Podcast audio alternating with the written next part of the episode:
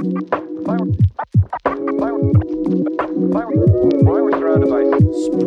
break. Spring break. Spring break. Hello and welcome to. I tried. I'm editing and I'm keeping that No, in, you're Alex. definitely not. I am. um, I am. Hello and welcome to another episode of the Annapurnaverse. I am your mildly congested host, Alex, and joining me, as always, is Billie. Hello. We forced him to be here today, Uh, despite his congestion. Didn't even get the day off. Can't believe it. Did not get the day off. I'm one of those Tory bosses that makes you come here. I'm here. My nose is blocked. Um, and we're ready to talk about the next film in the Annapurnaverse. Joining us today to do that is one of the hosts of the A24 project, Dallas. Hello. Hello, thank you for having me, and excellent alien impression at the beginning. Yeah, spring break forever and ever and ever. Oh dear. We're just descending to madness the same way they. Yep, basically. Something like that, anyway. Uh, so, Dallas, uh, if people haven't already guessed what film we're talking about today, um, or you know, by the title of the podcast that they'll see before they click on it, anyway. But th- but there you go. Um, Dallas, what film have you picked, and why? Why did you pick it? Well, I picked Spring Breakers because it was the one of two options for the A24 project and the Annapurnaverse to coexist and meld into one. And yeah, it's it's an interesting one in that I think it's safe to say this was your first viewing of it. So I'm keen to hear what you have to say about it because I had one opinion on the film when I saw it on release in 2013, and it's safe to say that on my on a rewatch, uh, my opinion may have changed slightly as well. so uh, uh, I think That's it's, interesting. Yeah, Yeah, no. Is it for the better? Is it for worse? I guess we'll have to find We'll out. find out. We'll hey, find out. doing teasers for the for the rest of the podcast. Stay tuned, everybody, um, for that. Uh, so, uh, Dallas, when was the first time you watched Spring Break? 'Cause I assume back when it released. Yeah, I think it was released in the UK in 2013. I think it was April 2013. Uh, it'd been, I think, uh, as we discussed just before we, we came on air, uh, quite bizarrely nominated for the Golden Lion at Venice. So, I mean, this this podcast is going to drop Just during the Venice Film. Festival. So, I guess there's a nice synergy there. Oh yeah, Um, true. And yeah, I went to to see. I think I wasn't aware that it was A24 at that point. I mean, I even though I've been hosting the A24 project for a couple of years now, and we're pretty much bang up to date now. Um, I only really sort of was aware of them as a distributor. I think around about 2018, uh, around sort of hereditary first reformed sort of summertime, and obviously A24 are an American distribution company. When it get films come to the UK, it's you know uh, up for grabs of whoever wants to pick up the rights and stuff like that. But um, I mean, I, th- I th- from what I remember, it did have surprisingly decent reviews coming out of Venice. Uh, you know, it's quite a bold piece of filmmaking. I mean, Harmony Korine is certainly a Marmite director. I think I was at the Cannes Film Festival in 2010 and I'd watched one of his films called Trash Humpers and it was just one of the worst things I think I'd ever seen. It was like a, an extended 70 minute long, really bad sort of, it felt like a really bad jackass sketch. It was just people wandering around in like the sort of old man makeup masks, humping trash. It was oh. literally what it said on the tin Oh, and it was terrible. I mean, I'd heard amazing things about Gummo, a film which I've never actually seen. I really do need to to catch that because I mean, people do say that that is his masterpiece, but then I guess between this and Trash Humpers, maybe that bar isn't set particularly high. Oh. but uh, We're I did- getting I into did the see it. attacks. yeah, uh, but I did watch it, and I didn't. It was one of those films which I was I wasn't sure how I felt about it after I'd seen it. Um, part of the problem potentially for me would have been that I would have been 33 when I saw it, uh, so I'd already kind of aged out of the 18 to 30s holiday bracket. Um, thinking about it, my only real exposure to, to Spring Break, I think, would have been watching Friends and uh, the episodes where they're like, "Ooh, Spring Break, whoop whoop," and uh, Ross sort of dancing on the in his uh, bad vest and shorts and stuff on on MTV. That was for me what I had in my head of, of Spring Break, and I think at that point when I watched Spring Breakers, being 33, I was just watched certainly the first couple of minutes of it and went, "Oh, this looks like the worst thing in the world, not only to watch but also to to be at." Um, and it's an old one, I think, for for UK audiences to watch initially because I don't think we've really got anything equivalent. No one's rocking up to Cornwall taking drugs and drinking loads of alcohol, are they? So No, I think I think the the the thing which I could the only thing I could really compare it to would be like if you got to go on a holiday with your mates after you finish school. So I guess the cinematic equivalent of Spring Breakers for the UK is the In oh, Betweeners two. Or Marbella. the in between between us two. one So of those it's films is better than the other, and it's not what you think. so yeah, no, I I had to sit and think about how I approached it, and I eventually managed to find a, a lot to, to admire about it if I came at it from a certain angle. But I will save that for when we get into it. I think so. I'm again, I'm, I'm teasing you. I'm Of course, of course. I like it. I love it. I love Good. it. It's a good like content Now, page. Billie, I've been waiting to do this for so long. Um, Here we it- go. You know, we're ten episodes in now, and it, you know, it's it's finally time for me to go. Billie, when did when did you first watch uh, Spring Breakers? I took a leaf out of the Alex Gilston playbook today and watched it this morning. Nice. and Alex, I also took a leaf out of my own playbook and did exactly the same thing. though I have done that before, I just don't think I. You said, ah, okay, I see. Fair enough. Fair enough. Which I thought. Oh, I think it was. I think it was. Oh no, I actually haven't because we ended up rescheduling. So, you know, Okay, fair enough. Well, this is my first crime. in, initial thoughts. What what what did we we came out of Spring Breakers? It you know, final shot, closing shot, finishes, title seat, um, credits sequence. What are we thinking? I was grateful that it was over. I was truly thankful because every mm, five minutes or so after the first 30 minutes, I was like, is this finished? Is this is real. Is this going to end right now? Because I don't know. I know that people were already like, oh, I can't wait to hear what you actually think about it. And I was like, oh, it's not going to be that bad, surely. And well, it was. So, Alex, how did you feel about it? Closing shots, closing, sh- closing thoughts. closing credits. Um, I thought, thank the Lord for Skrillex. Um, no, I Oh think I'm God. in a pretty similar boat to you, Billie, in, in the sense that uh, I thought that it was a pile of garbage. Uh, that is such a bold statement. yeah, no, it, This is the first time both of us have really disliked something on this podcast. yeah. So I mean, it, we'll obviously get into the more in-depth stuff and talk about singular moments and things like that. But Mm. one thing after I finished the film, one thing I because I, was kind of reading other people's reviews and Did you have to take a shower to kind of I- cleanse yourself? kind of yeah like i almost had to yeah um so yeah so i was reading reviews uh of it and you know when you're in high school and you're studying of mice and men in in Mm. gcse E english and the Mhm. teacher's like um curly's wife's dress is red I knew that was because coming. it's it suggests that she's sultry and you know all that kind of stuff you know. Yeah, then- and then the you- you kind of think no maybe the author of of mice and men just wanted to put her in a red dress. It's like the green light in the great gatsby as well. It's just a green light.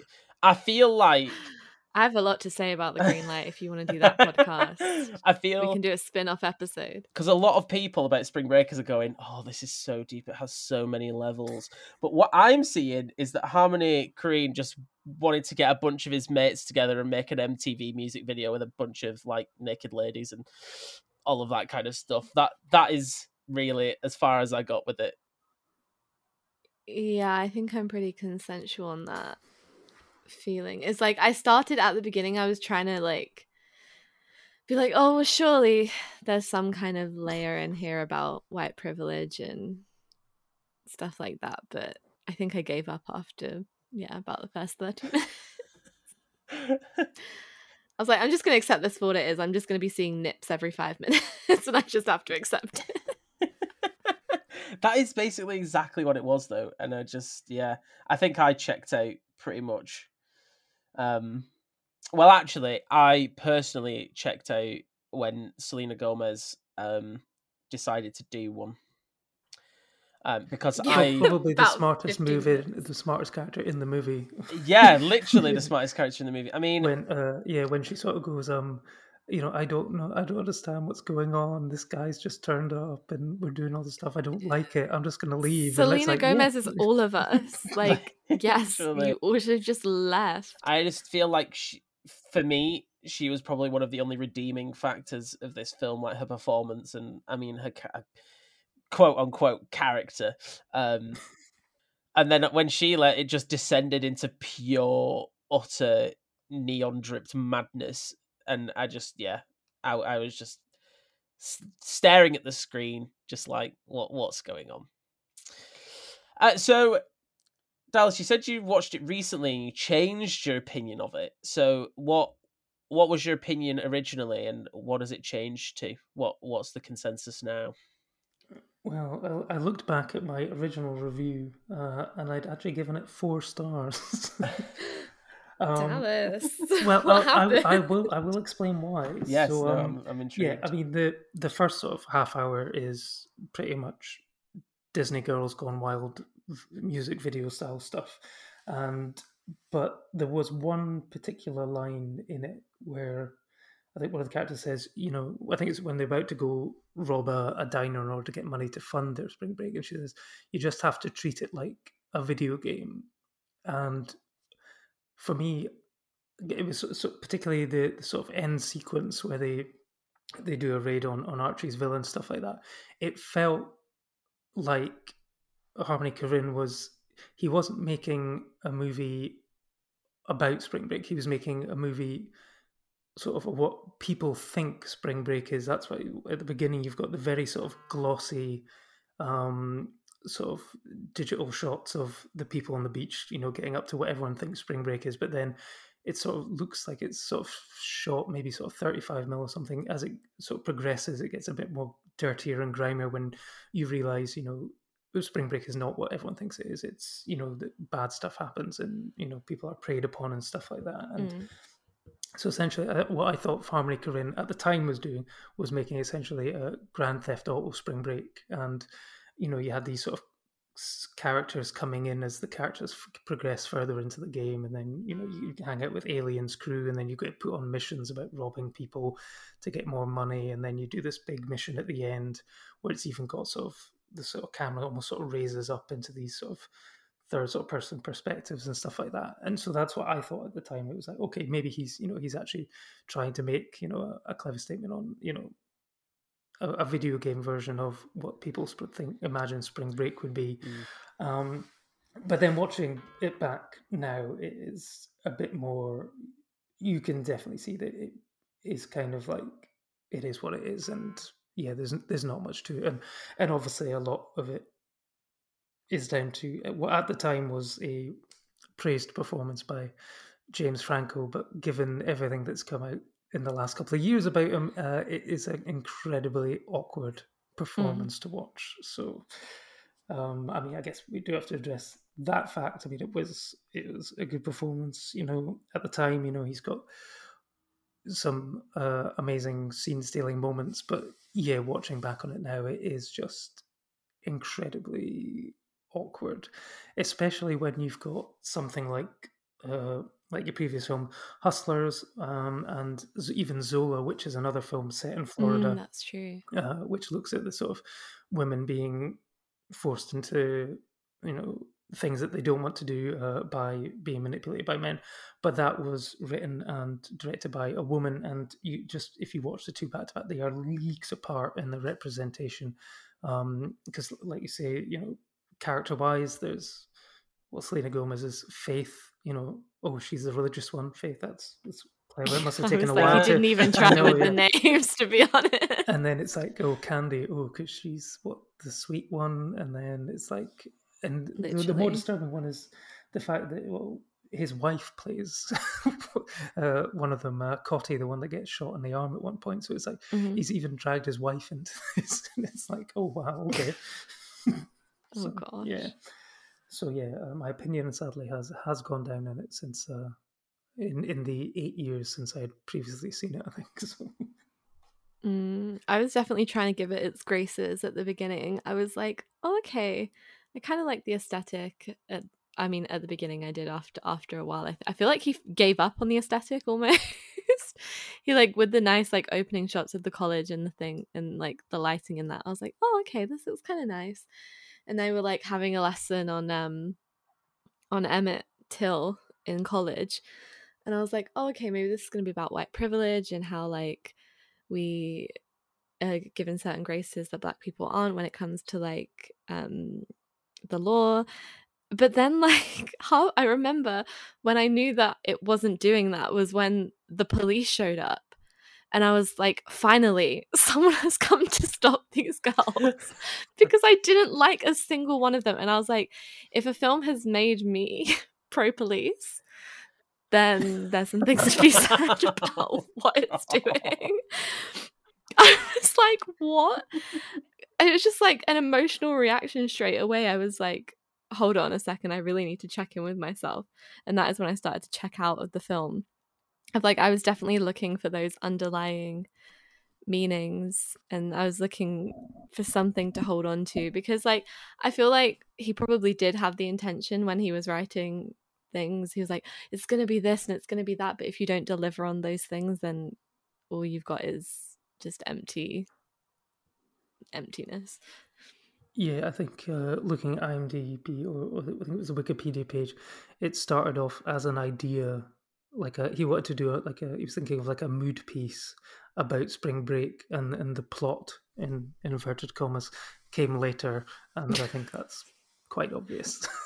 but yeah, I think you know what you say about like the, none of the the characters really, apart from like Selena Gomez, are particularly likable or have much depth to them. So it's it's difficult to become invested in their journey when you just like you should just leave, just get on the bus and leave.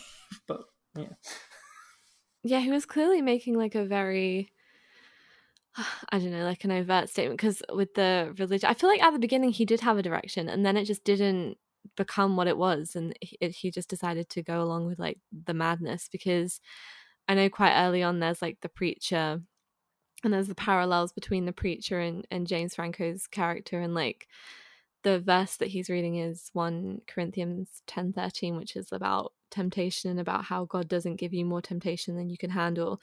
And like so for Faith, she's leaving at the the point when she's had the most temptation she can possibly have. But like that would work if all the girls left at some point, but the fact that you end up with two at the end it's like where were these messages going? that Please. that just goes back to exactly what I was saying before, where like, yeah, maybe he tried to make it deep, to give it layers, to kind of have a an underlying message, but it just gets completely lost in the in it trying to have some weird kind of gravitas and like it it's almost like aesthetic is favored um in the way of of actually giving us something meaningful Yeah, I would be interested to know the director's religious leanings and what he was trying to do with like literally what Dallas was saying about calling her faith and actually just not even trying to like they could have just each been named after a sin and like that would have been a better film. He could have made Seven the movie. and instead he gave us this. I just I don't think I've actively disliked a film that we've covered here. But I I think after about yeah I, I I keep I don't know what happened at the 30 minute mark that made me. I think it's when they no it was after the bank that was like 15 minutes after the bank because I think the robbery happens about 15 minutes in it's probably when they leave for spring break and all it is after that is just montages of exactly what you'd expect, like Dallas said about what you anticipate spring break to look like. Yeah, I, it's interesting as well because I felt like there were big like five minute chunks here and there where I could have just looked down at my phone and not paid attention and Mm-hmm. looked back up and, and like nothing would would be have the same happened. thing. Exactly, exactly the same thing. And I, I'm not, I'm not into a film like that at all. Like, give me, give me something, give me anything. Literally, I'm starving after anything. give me anything that, anything of substance, anything that matters. But no, we're just gonna get James Franco deep throating two guns. Not this again. Improvised in the moment, apparently. Improvised Oh in my the God, moment. of Well, that makes it course even it worse. was. Of course it was. But that is something that I was like every single time I thought something was happening, I was like, oh, they're like gonna reclaim their power because they're gonna kill him now and and then they just like end up having a threesome. Yeah, and they don't even kill him in the end either. He just gets shot by a random dude. Literally, it's the most unsatisfying. Is there that Dallas? Maybe you know because I feel like you're a bit more well versed in research. That like, do you know what his intentions were other than the aesthetic of spring break, or I are there like hidden was- meanings that he's spoken about? I, I don't think there was much, to be, to be honest. I was giving him grace once again, just to be let it- down. It was very much. I think what you you see is what you get, and I think he tried to call it a beach noir. I think he was trying to create a new No. genre. Well, put it this way: on the poster for the film, it says "Spring Breakers," and then the the subtext is "Good Girls Gone Bad." I feel like that says everything that needs to be said about this film Yeah. and where it goes completely wrong and out of the way of anything.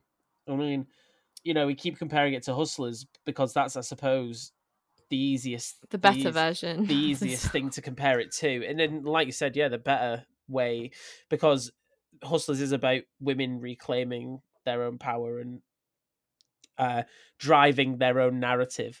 But the women in this film have no. I mean, whenever they are being independent, they're committing a crime. Um, Mm. and when they're not, you know, they're they're, they're subject to to the men of the movie, and especially obviously James Franco's character. Do you know what it gave me though? It gave me GCSE drama vibes when they're like, right, everyone do a thought tunnel with the like repeated dialogue. I was like, why is this tw- 2007 and I'm in a drama class? with like the, oh, what were all of like the weird. Because I know at the end they were doing a forward thing. So they were like, they'd brought forward the, when they're calling their parents and stuff. Uh, that happened. You what I mean? That happened more than once during the movie. I feel like Yeah. he showed us the outcome of these situations more often than not before the situations actually happened. And it Mm. made this weird, like, kind of go to the end, come back to the beginning, and then see the end again loop. It felt did did it not feel to you guys like it was maybe you know a, a handful of short films all just like kind of smashed Yeah, together. I was thinking it would work better as a short film. Yeah, I I think it would as well, personally.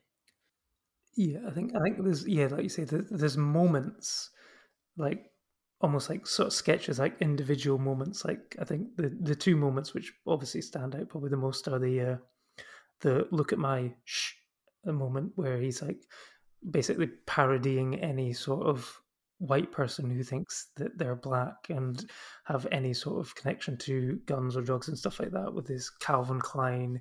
He mixes his Calvin Kleins. I mean, oh god, whoever thought of that idea? Amazing. He's got his pants. He watches Scarface on repeat. I mean, he's, he's like a complete cliche. And then there's the um, definitely still one of the best musical moments from an A24 film with the um I mean did you guys expect him to start playing every time by Britney Spears when he did No, or- that was when I had truly just given up because I was like, oh, we're really doing this, aren't we? We're really supposed to just watch them dance in these like ski masks on the pier and like, I- I just don't understand. I just don't. I want to know. I want to be inside of his brain to understand, like, when he was making these directorial decisions, and he was like, "Yeah, we need the budget for like a big grand piano. We're gonna put it out on the beach, and we're all gonna like dance." Like, what were the vibes on set? Like, was no one like, maybe we should not do? This? I'm so disturbed by it.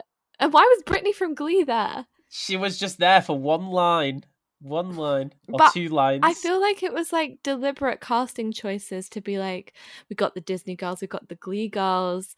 We're making some choices about their like ethics and how Disney. I just, it was too much. Too many like symbols that never meant anything. I think maybe they were kind of trying to do um what promising young woman did su- successfully i mean that, that promising young woman is a, is a whole other conversation but it, it can't be argued that the casting of people like bo burnham and christopher mintz-plasse and um and all that kind of stuff who were kind of playing against well you know the the people who you think are the nice guys um Mm. and that kind of stuff.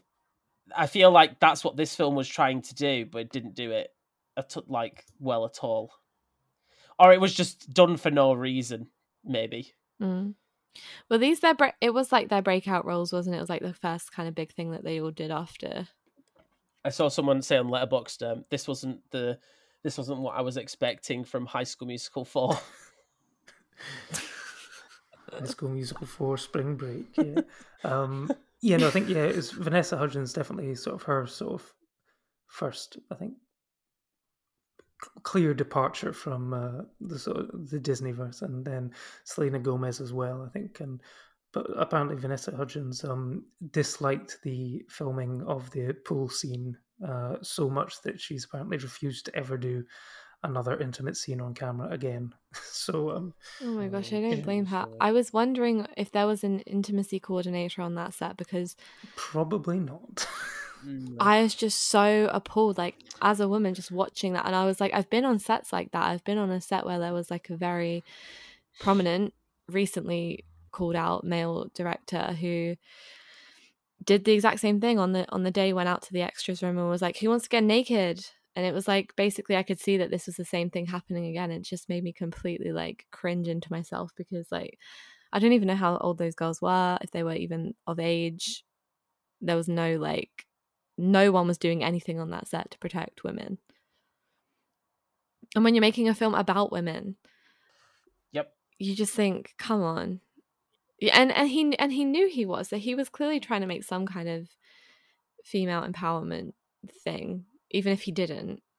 Yeah, no, I think cle- that clearly there there was there must have been it's, it's some sort of attempt at it. I mean, the the women sort of you know they make the choices. They decide to to rob stuff in order to to get down there. They are the instigators of it. But I think the the problem is is that I think he he gives away too much of their power to James Franco's character, which I mean I guess is potentially what could happen in real life. You know, I mean people sort of uh, going on holidays and then following in with the wrong crowd and then ending up in a situation that's against them. But they do seem to show. I mean, like you say, the scene with the guns. They did have an Mm. out there. They could have easily just, you know, taken them out if that's what they wanted to. But for some Mhm. reason, they don't, and it. You never really feel like it was the right choice going forward. It's just like, and then yeah, for the the ending feels very sort of cheap and like well, what, well, what happens now? I mean, what what do they get out of it? You know, there's no clear resolution to what's going to happen to them afterwards. I mean, sometimes, of course, am- ambu- ambiguity ending is good, but you know, here, yeah, it just it doesn't really lead anywhere.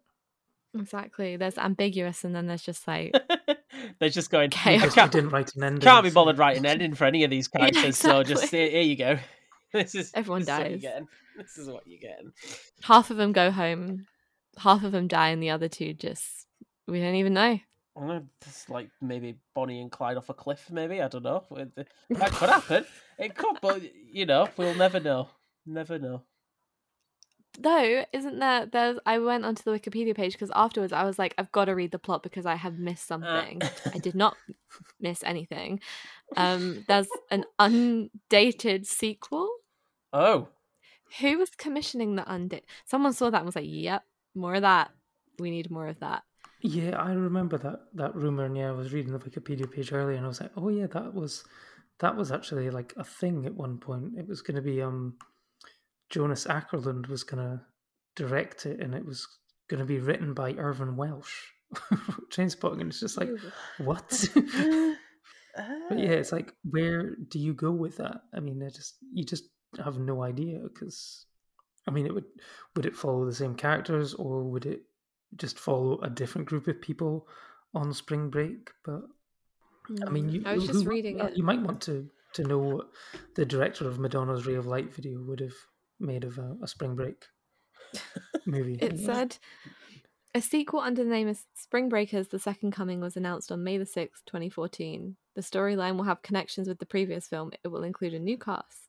This gives me no information. Wait, hold on. Is it will focus on a set of spring breakers coming into conflict with Christian extremists. so he really does have some things to say about religion and just cannot seem to say what he wants to say. no, because literally the one religious person in the film leaves the film halfway through.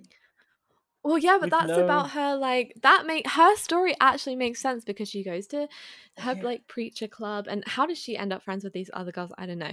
But like she goes to this preacher club. He's like, "Don't you know." Be f- scared about temptation because God's gonna like stop that, and if it's too much for you, you'll be able to leave. And she leaves, and that makes sense. But it's like exactly what Dallas was saying about there's so many different protagonists. It's like halfway through, we give the film over to James Franco, and we spent half of the film not with him because it literally is about like how long into the film? It must be at least 45 Yeah. minutes before he makes an appearance. I have no idea what like they were trying to like who was the protagonist to start with. Yeah, I think the, the problem is, is it, it it doesn't become their film afterwards because you've got James Franco's rivalry with another Mhm. gang, you know, uh, gang member, whatever. So yeah, they just become secondary characters. I mean, Mm. you, it, switching protagonists can work. I'm trying to Mhm. think of an example other than Psycho, which does Waves. it brilliantly. Waves, yes, This is a very good um, example of that. excellent yeah. which and you those both have like moments where Psycho particularly has a moment where you actually become emotionally invested in the new character succeeding in what they're doing, and yeah, Waves is another great example of a film which you don't think it should work given the sort of narrative, but it completely does Mhm. because it's sort of following one person how one person in the first half decision affects you know this other person in the second half but this one yeah it just they never really get any sort of real im- impetus in, until the end and then it's just for a couple of seconds where you're sitting there watching going really they're not even like you know they just go in wearing bikinis and a balaclava and manage to take down what about 30 guys mm-hmm. that's the moment where I thought this feels like a video game because you know surely they would have been shot or something. Well, and, it, and you and know, at least thing. get you know I'm sure did James Franco's alien not have any sort of body armor or Kevlar that they could have worn? You know, but Yeah. um and that's like because he he gets shot like within the first 10 seconds of that sequence um in the head and somehow they do not get hit by the next 12 guys that they come across so yeah so i think you're right when you say that it's kind of video game like because um or maybe that's what he was going for Right. I assume so like- because he sets that up in the beginning, but then it's also like this isn't a video game, is it? This Mm. is it's completely different media. So like please give me something to hold on to. I just I've got a note here that's like I'm 50 minutes deep and I have no idea what I'm supposed to be anticipating. And I just thought that really like resonated with what Dallas was saying about like we weren't leading to anywhere at any point throughout the whole film. And with the switching of narrators, like you're not passing it off because they're not connected in any way. It's just weird. Um, uh, going back to what Della said about them, you know, literally in that final sequence just being in bikinis, and it, it's a, a running theme throughout the entire film. when they go to court. in Like, the- I'm sorry, right? They're getting arrested, aren't they? And they're getting arrested in their bikinis. And look, I know we're not meant to have a lot of faith in the police, but surely they should have let them put like a t-shirt on or something. Like, do you know what I mean? and then they go to court. Yeah. And it's like, why has no one put these girls in like dresses? Like, why are they in a courtroom completely like half naked? Yeah, that's that's uh, I don't know. I guess it's, it's maybe meant for comedic effect because I think the judge sort of goes. I think the scene starts with the judge and he's like, "Spring Breakers," right? And it just cuts to them just still in their bikinis, and it's like, well, obviously, but I mean, yeah, Yeah, it's but like the film is called Spring Breakers. And it's not even about the Spring Breakers. It's about this weird guy. Because I love that. I love that in the IMDb synopsis, it's like four college girls hot up a restaurant in order to fund their spring va- spring break vacation while partying, drinking, and taking drugs. They are arrested only to be bailed out by a drug and arms dealer. But in another version of that, he's called Weird Dude. Weird dude. So like a weird dude comes and like and I'm like, someone really watched this film and was trying desperately to write a synopsis. So, it's like the weird dude shows up and so I feel like we've we've got to talk a little bit more about James Franco playing the dictionary definition of cultural appropriation. Um, Amen. Amen. I just, I, I, yeah, like Dallas, you were saying before, uh, you know, what we know now makes viewing this film a lot more uncomfortable. Um, and uh, although it's just a really strange performance, and and like, and with the knowledge that we have now, is it maybe prevalent to believe that it wasn't completely a performance? And yeah, that's a, that's maybe a strange thing to think. But um, but yeah, I I must say though that scene where he's um, where you know they're in the bedroom and he's got all of his weapons on you know the back of his where the where his backboard is of his bed on his wall, and the Mm. first thing he shows them are his short collection. He's like, look at my shorts, look at my um, look at my dark tanning oil, look at me being being racist by doing this, you know, making sure that. Oh my god. Um, And then what's oh yeah, and then his Calvin like his Calvin Klein stuff, and then he's like, now look at my weapons. Mm-mm-mm. So surely It's you'd go to the so weapons bizarre. first. Well, I'm interested to know more about what Dallas was saying about how there was like some kind of campaign for him. Yeah, Who was campaigning that performance, and why do we keep calling it a good performance when it was just strange? Um, well, to be fair, I mean the, the person who did win that year at the Oscars was Jared Leto for the Dallas Buyers Oh, Club. for So I mean, fuck's sake! so, so so yeah, the, the bar was potentially slightly lower that year than than others, 2013 but was a um, parody of itself. but he he did win. You can't it say the that 'cause National that's Society of Film football came out, Critics Award. He he won the yeah one National Society of Film Critics Award for Best Supporting Actor. Wait, so he actually won Um, awards for this performance? He did win. Oh he did win a couple. He yes, did, for Best Supporting. Actor. Okay, well, Um, and yeah, the A24, yeah, they had a video, a YouTube video, uh, which was basically James Franco consider this, sh-, uh, and yeah, was basically using the theme of look at my sh- to to say, hey, look at my performance and stuff like that. And apparently, A24 have at one point claimed that the campaign was serious, but I'm not sure if it was. Um, certainly wasn't was as successful film, as say the Moonlight wasn't it? campaign. So this was their third film. Ah, third. So film. yeah, uh, it was the first one to sort of really sort of break out. They had um, Roman Coppola's uh, A Glimpse into the Mind of Charles Swan the Third, and then Ginger and Rosa, uh, and then it Ah, was Spring yes. Breakers, and it was a hit. It made about well thirty million dollars, but it only had a budget of five million, if you can believe that they spent five million on it.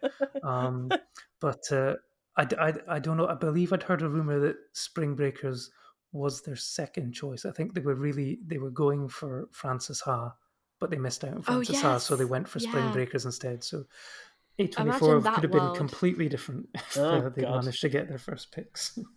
Imagine that world where Greta Gerwig actually won an Oscar for that performance. anyway, that's another conversation. yeah, I can't wrap my head around anyone, especially like A24 when they were an entirely kind of new and up and coming studio, really kind of putting their hat in the ring with that and then like and if like completely risking and that just being the sole thing that they put forward as well. well it would have been a new a new thing for Annapurna as well because if it's a 2013 yeah, film it's pretty early on. it would have been early in their de- both of them kind of being very risque in their decisions to push this. But i guess if it's at Ven- like if it's at venice you know the industry loves that. So they were probably just affirmed by what they were being told by the industry is like this is good good content. I'm so baffled by there's so much to say. Like I, I told alex before we started recording that this is the most amount of notes i've ever written for any of our episodes Well, in, in a way, that's good, isn't it? You know, you, you the, the the best reviews are, the- are the ones where you really like a film or you really hate it. There's nothing worse than a film where you're just like, eh, That was three fine. stars. yeah Yeah, you, you always want like a film. I mean, it's set out to provoke a reaction, and clearly it did. So it did its job on one level, I guess. it's true he got to me he really did maybe he was just out to piss off some women he Yeah. did his job I've also just read that apparently he never actually experienced spring break himself. He apparently spent all those summers, or, or I think it's actually, no, I think it's like the Easter break or whatever, uh, Sorry, is this skateboarding. the plot of joker Yeah, watching Spring Oh. Breakers was my origin story. Joker origin story. Billie is, is gonna go on a talk show now. i'm gonna get alex is usually the You're- one getting us laughing. cancelled it's You're it's sitting my there turn laughing. this Four girls go on spring break and get involved with an alien, and you're laughing. that get is what you another. deserve, that is a, that is another thing that genuinely truly baffles me about this film is, and especially James Franco's character is the fact that it's established that he thinks that he's an alien from another world, and just that is just thrown out there, and nobody really acknowledges it. He just kind of says on a few separate occasions, like, "Yeah, I'm I'm an alien from like another planet." But then he also talks about how he went, how he got kicked out of school. So it's like, when did he drop you off then, huh? When did they drop you off Dropped him off for nursery, and they're, they're going to come back uh, when he graduates. But clearly, he never graduated. So i'm Yeah. so sorry dallas you've absolutely this is the most like chaotic we have ever reacted to any It's- film it's in keeping with the just had to film. It's in keeping it. with the film. yeah, that's true. maybe he did do maybe this is what he wanted Yeah, and we're mean, actually laughing at it but he's he's Yeah. Yeah. could be by by done the it. end of the Annapurnaverse. What will be your most memorable film? It could end up being Spring turned out being spring breakers we said if Beale street could talk i don't think so. Yeah, sorry, Barry Jenkins. I've got a new favorite director. sorry barry jenkins. Sorry you absolute wonder of a director masterpiece making person. We've got Harmony Korine One thing I do want to say though, um, one thing that did make me giggle a little bit, and also kind of go, "All right, I'll let you off," was uh, the point where they go to the they go to the shop to buy some alcohol, and it's just Mhm. 'cause there's like a little little sequence where it goes from them sitting outside drinking the alcohol and sort of just chatting and then going to absolute dead silence. Then they start singing britney spears and then they just kind of start wandering about. And i genuinely believe that that that that is the most relatable thing i've, I've seen about this movie because my friendship group would do that to a t. Can you feel seen? Feel seen Yeah, I mean, who hasn't ever, you know, sung Britney Spears "Hit Me, Baby, One More Time" and then failed to reach the high notes? See, something about this film is like we can laugh at it and stuff, but it actually does really annoy me because I think of like the film that could have been made with this money so, so what and how it could have gone uh, somewhere Yeah. else. Well, you know what I think baffles me the most is that there's only a six year gap between this film and Hustlers, and you know uh, but only so an much has changed. well, yeah, no, that's what I said. That's what's so, So baffling. crazy. Yeah, like Yeah. it's just Yeah, mad I, how I don't think that this film would have been made. not. No, God no. Or at least Hell days. no. if it if, if a film like this was greenlit in this day, day like I say in this day and age, like 2013 was a, an era ago, but it wasn't. Um, Yeah. it would you know it have a female director attached to it you know it, it- like you said ab- about having like an in- intimacy coordinator and you know everything like all above board and, and properly done, and it would probably be a good movie. Yeah, I'm sure that that is like something to be said inside of there about the culture of because I was looking at it as like a horror film. I was like, this is grotesque. Like, if this is what it really looks like and it, what it's like on the inside, then like, yeah, you really do have something to say about it somewhere, I'm sure. But this is not, this is not that dialogue. And it is so crazy. You're so right about like just in this short span of time, how much has changed and just how I don't think this movie even could get made now. Mm. Really. Not exactly Not the in same. the same. no. No.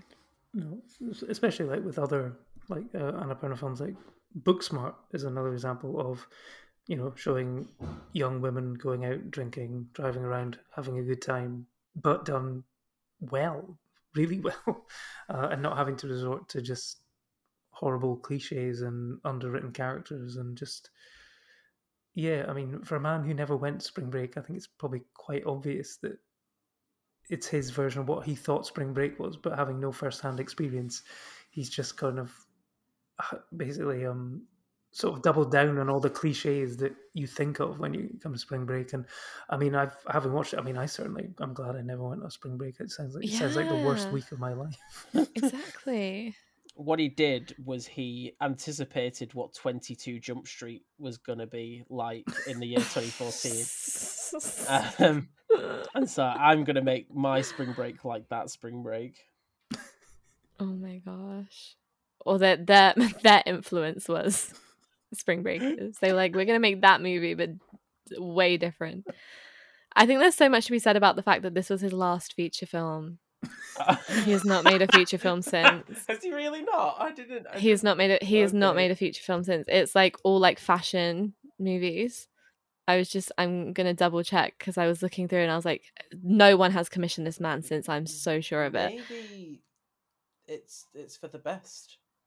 Oh wait, he might have done. He made The Beach Bum in 2019, which was an hour and 35 minutes, and the poster looks. Ex- oh, here's here's the um synopsis: A rebellious stoner named Moondog lives life by his own rules. Wow. Oh wait, so It's got Matthew McConaughey and Snoop Dogg. It went to South by Southwest in 2019. oh. it i think made it it. played at the prince charles for a couple of shows Oh really? yeah Oh god. It went just short of its budget as well. The budget is another five million dollar film for Mister Harmony Korine. Um, and it, so four million to matthew mcconaughey and then one million for everything else Zac Efron is in it. Jonah Hill. Yeah, exactly. That was the budget. what what's what's what is Harmony Korine doing? Going right. So if I'm going to continue to make feature films, I just want to make sure that I've made a film with everybody who was in High School Musical. Yeah, he's just trying to complete the So next Who's is next? next is Ashley Tisdale. Ashley Tisdale. yeah, Ashley Tisdale. I'm here for it. Then Corbin Bleu. Corbin Bleu. Do you know what? I would actually like to see the next Corbin Bleu movie. Does he still act? Does he? Should we find out?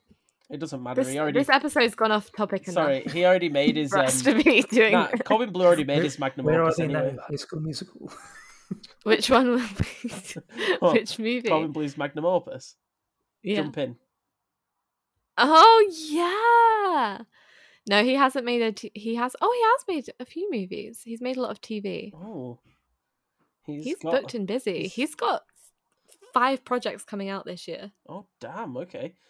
Oh, a Christmas dance reunion, a little Hallmark Christmas movie. Yep. We love. Oh my god, it's. No, I don't think it's Hallmark, but it's got Monique Coleman from High School Musical in it as well. Oh my gosh, the reunion!